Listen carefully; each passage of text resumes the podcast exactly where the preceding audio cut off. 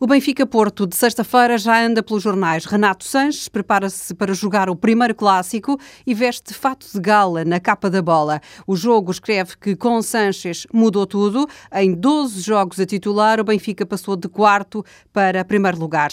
Ainda pela luz, o Record afirma que Lindelof está mais perto de jogar o clássico, já que está muito difícil a recuperação de Lisandro Lopes. No Futebol do Porto, o Record escreve que Maicon está fora do jogo depois de amanhã, por causa de dúvidas sobre o estado clínico do brasileiro e certezas sobre a má condição psicológica. Entre os centrais, Danilo é a alternativa a Maicon, diz o jogo. O jornal informa que Peseiro vê Danilo como um líder em campo e quer fazer dele um dos capitães da equipa. A bola lembra que o jogo marca o regresso de Maxi Pereira à luz. Depois de oito anos de águia ao peito, Maxi está preparado para uma recepção hostil.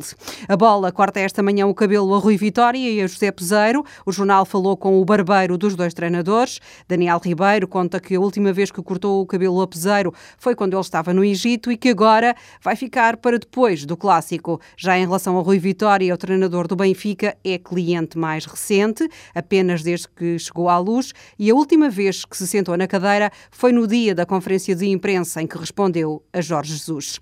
Sobre o treinador do Porto, ficamos a saber que por ter uma cara redonda tem de ter o cabelo curto nos lados e atrás Vitória tem um cabelo mais difícil, faz uma onda do lado direito, mas ele, o barbeiro, consegue disfarçá-la. Também há uma nota sobre a patilha. Peseiro gosta de mantê-la bicuda, Rui Vitória comprida. O barbeiro confessa ao benfiquismo e diz que se pode mudar de penteado, mas nunca de clube.